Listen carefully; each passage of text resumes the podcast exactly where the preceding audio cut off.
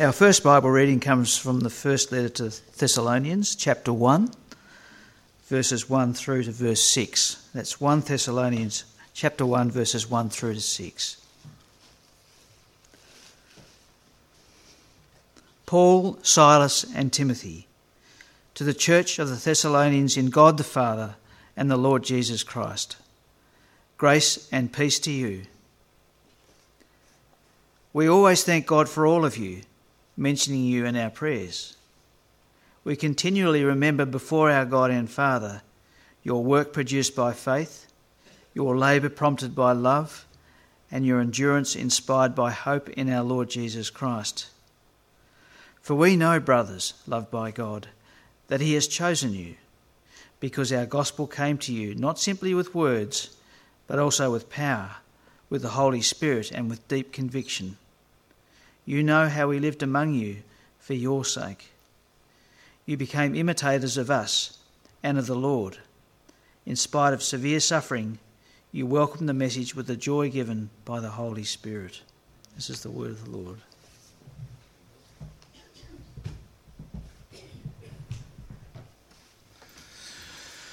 Let's continue the reading of God's word through 1 Thessalonians chapter 1. I'll be reading verses 7 through to 10.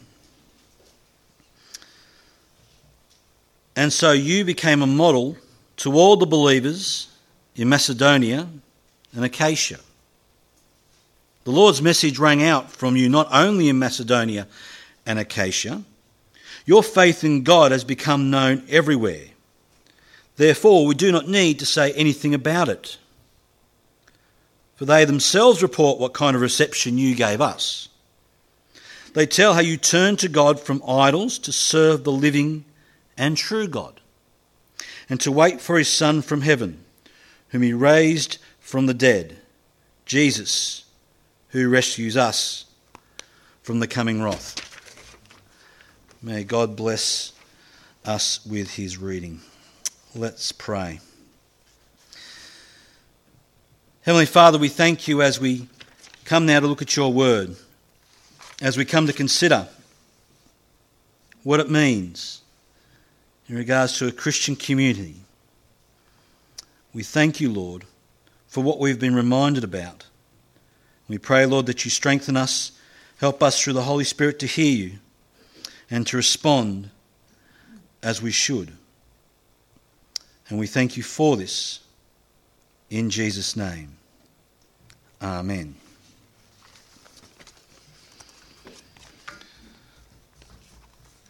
Well, there's been no doubt that certainly since the striking of COVID, the question of a Christian, the question of a community and community needs has certainly uh, been more and more emphasised.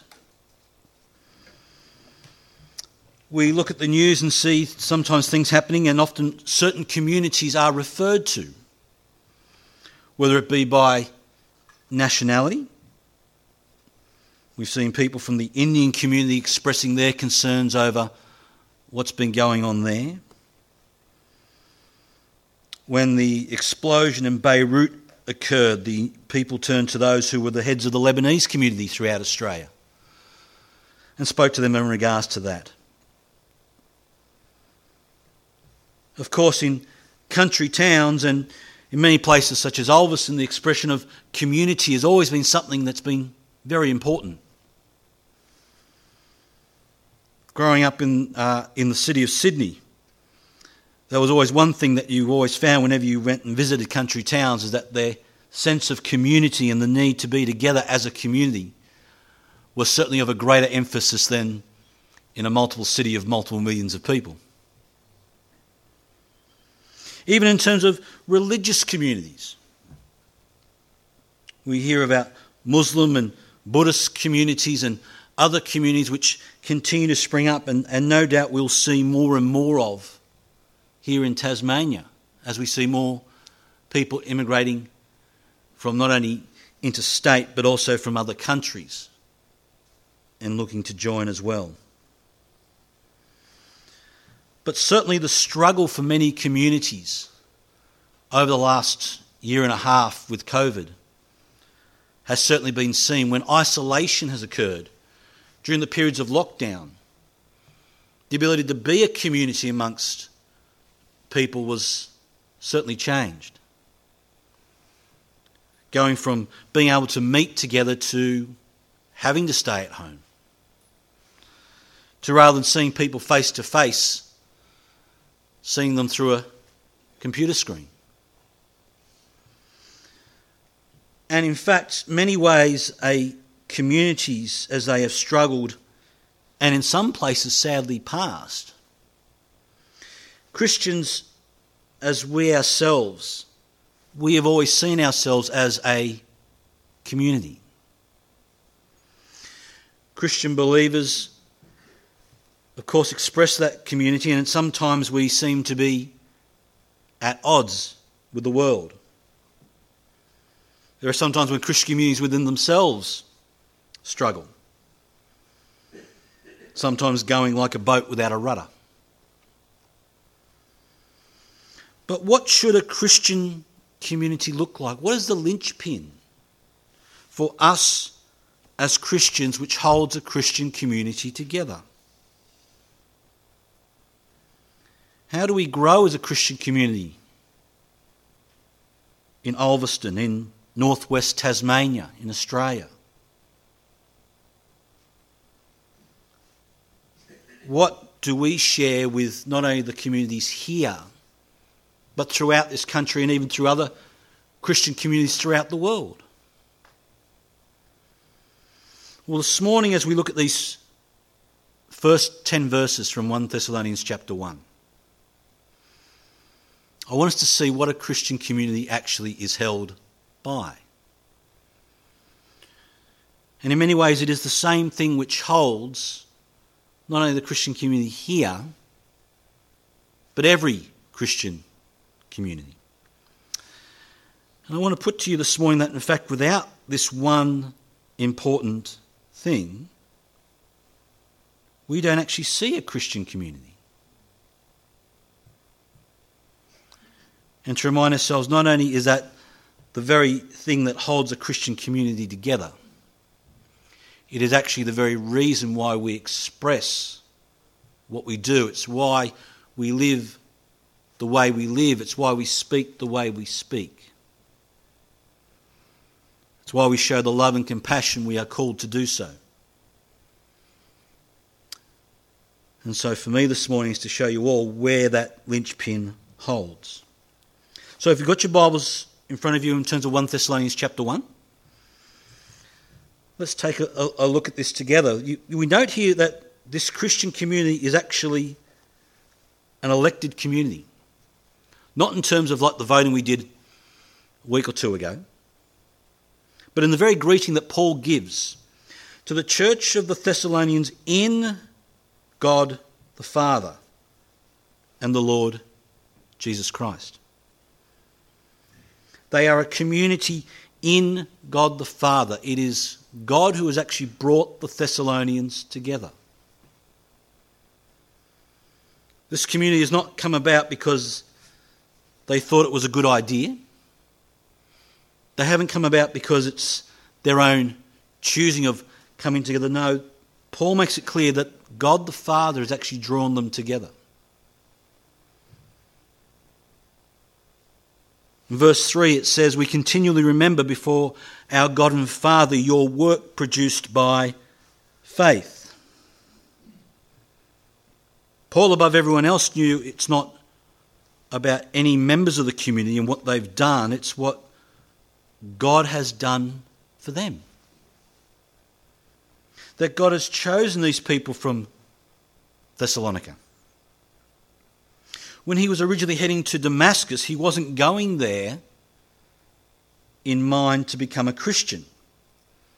We know from Acts that, in fact, Paul was originally going to Damascus to find the Christian community to arrest them, to get rid of them. But before he arrived in that town, God had already chosen him to be part of the Christian community. How do we know this? Because God actually declares in Acts chapter 9, verse 15, this man, Paul, is my chosen instrument to carry my name before the Gentiles and their kings and before the people of Israel. And so this church has been elected by God to be a community of themselves, not isolated from the rest of the town, but a community within the community that they live. And of course, as we read there in verse 3, it's work that has been produced by faith. As we're reminded from Ephesians chapter 2 For it is by grace you have been saved through faith. And this is not of yourselves, it is the gift of God. Not by works, so that no one can boast. Their faith is not from themselves, it is a gift from God. But that faith, but what faith do they have? What has God given them? How is Paul certain that these people are God's chosen community? The answer he gives actually is in verse 5. Because our gospel came to you not simply in words, but also with power, with the Holy Spirit, and with deep conviction. God has opened their hearts to understand the gospel, to understand why Jesus died on the cross. It is through Jesus' death and resurrection that they come to be a community in the first place. It is this gospel which has brought them together. It is this gospel that they actually proclaim. It is this gospel that they have come to accept and understand as the truth. And so that's the first thing we can say about this community there. They're elected by faith because of the gospel. The second thing we can say about this community is that there is love shown in their actions. Paul again says in verse 3 that their labour was prompted by love. And if we in fact go to verse 6, Paul says to them, You became imitators of us and of the Lord in spite of your suffering. They became the model, they imitated their teachers. They imitated those who brought them the gospel. They saw that what they did was how they were to respond.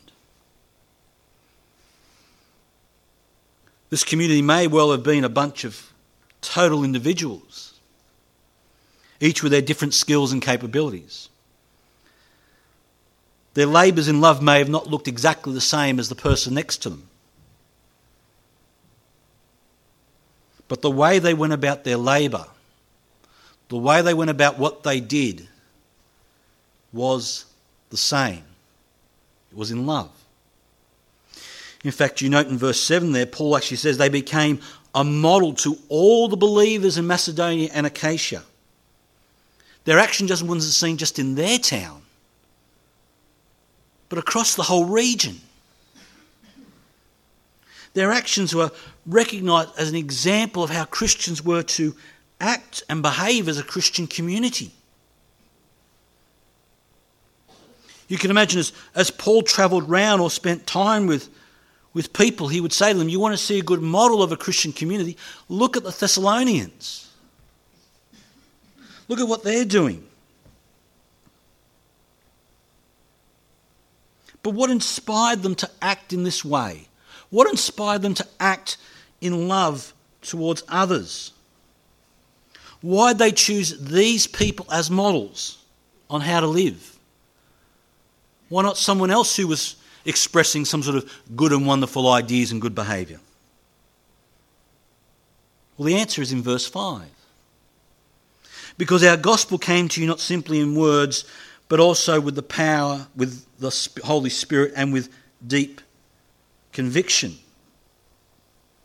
Their actions weren't about looking good in the community.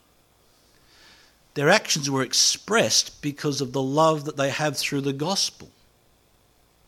They did what they did because they wanted to see people come to Christ and recognize the change in them. Their labours were about the cross, their response to what Jesus had done for them. And of course, that's the reminder that James gives in chapter 2 of his letter, doesn't it? What good is it then, my brothers, if a man claims to have faith but have no deeds? Can such a faith save him? Suppose a brother or sister is without clothes and daily food. If one of you says to him, Go, I wish you well, keep warm and well fed, but does nothing about his physical needs, what good is it? In other words, the deeds that they did were a response to the faith that they have. And all of that flowed from the gospel itself. And finally, they were a community of hope. You note there in verse 3 again the endurance was inspired by their hope in the Lord Jesus. In fact, you look at verses 9 and 10, Paul gives this report in regards to them that has become known. They tell how you turned to God from idols to serve the living and true God, and to wait for his Son from heaven, whom he raised from the dead, Jesus, who rescues from the coming wrath. This was a community who put their hope in what God had done. They got rid of their idols.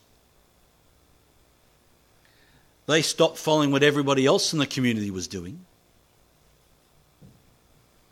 and chose only to follow God. They would not accept other ideas other than what they had heard from God to be true.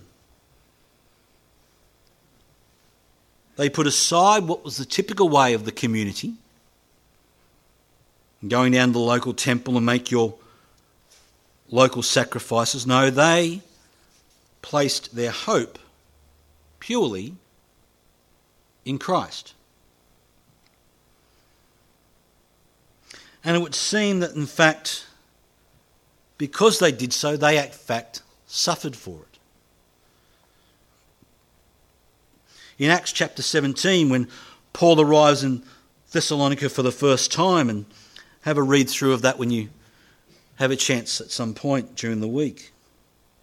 The Jews actually rise up as a mob, drag one of the new believers out. And this is what it says in Acts 17, verses 6 and 7.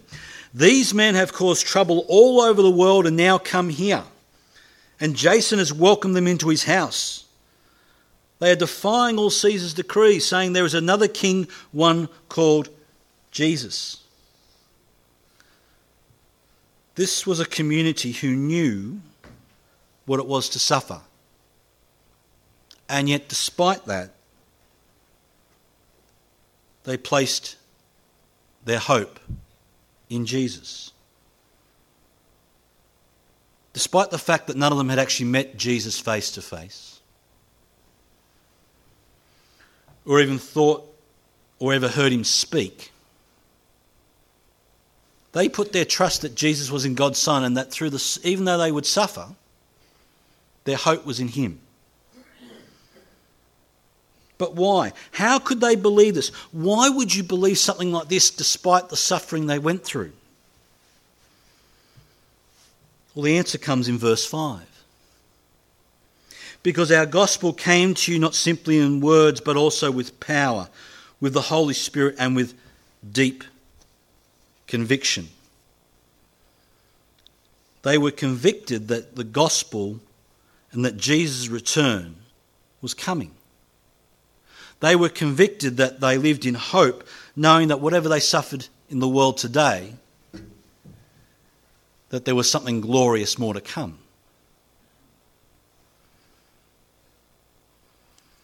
And so they were changed and transformed and showed themselves to being a Christian community. I wonder if you've seen the main point of this chapter by now. I wonder if you've seen what actually the linchpin is that holds them together as a Christian community, as it in fact holds every Christian community together.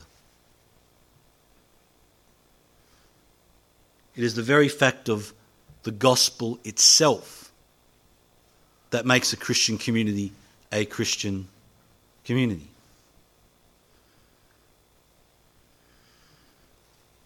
It doesn't mean just getting to a point thinking we've grown and we don't need to grow ourselves any further. It is the gospel which is what only we not only hold to, and not only what we've placed our faith in, but it's actually why we do the things we do. The gospel has this effect on a Christian community. It does not simply come in words, but it comes with power, with the Holy Spirit, and with deep conviction. Many people have heard the Bible taught to them.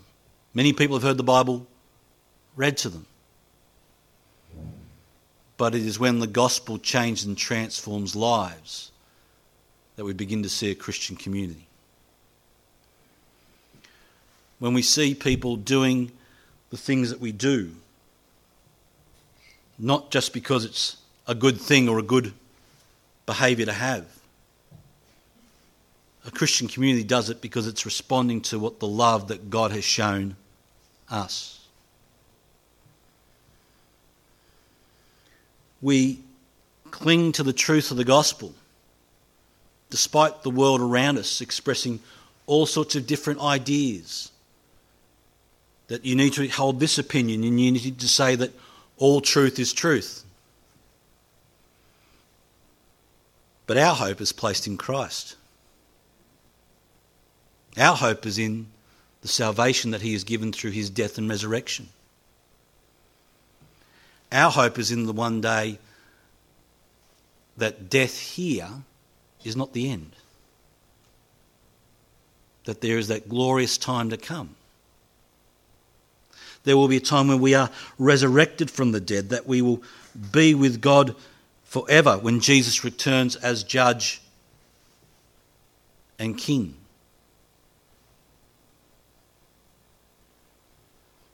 It is why that we as our number one priority and focus, as any Christian community should be, is in hearing, in responding, and in proclaiming the gospel.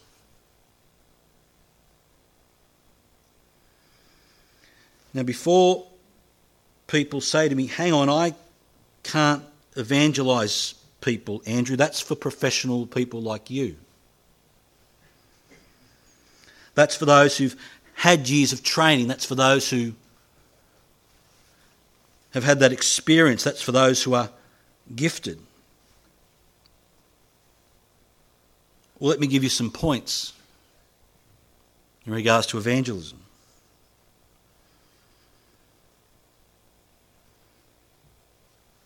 We think about where people are heading. And we know where we would be heading if it wasn't for the gospel itself, wouldn't we? We know the lives it's changed in us. And we can be honest with that with people, can't we? We can express to them honestly how the Bible has changed us, how why we do the things we do is because of what Jesus has done for us, can't we?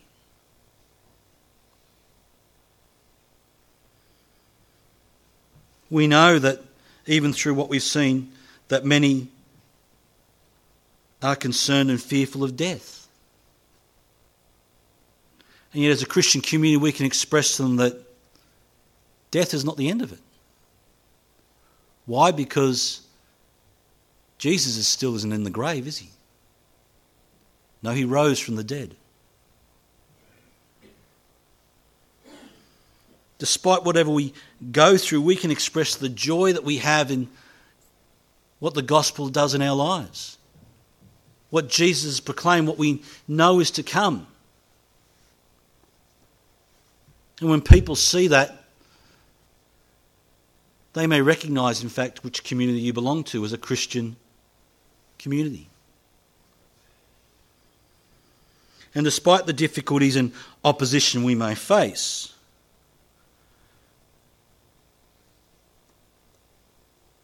we need to remind ourselves that in our own lives we need to change and transform. It's why we need to hear God's word week after week. It's needed we remind ourselves of what the gospel is actually about and what it declares.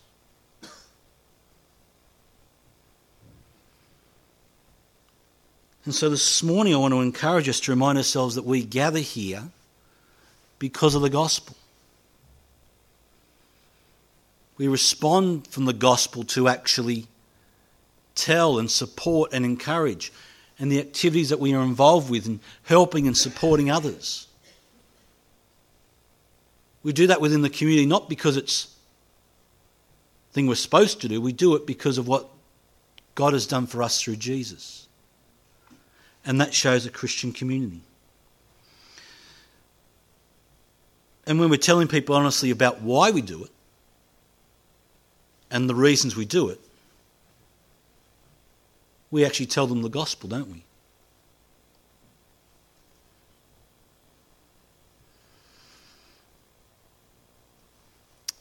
There's a quote that I heard recently. It said, The world, when the world is at its worst, it needs the church to be at its best.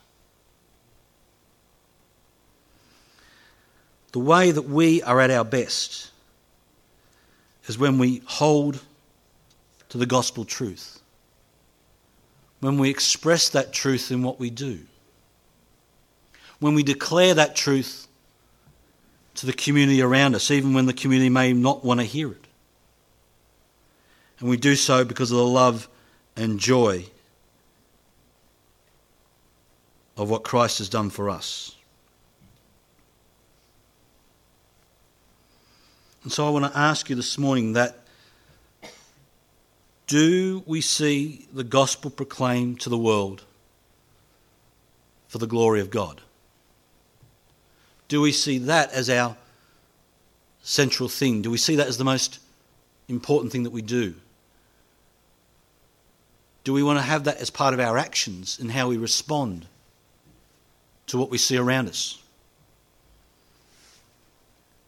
because that's what a Christian community does. And so, may in all that we do, may we respond through the gospel, a gospel that comes not just with words, but with power, with the Holy Spirit, and with a deep conviction. Let's pray.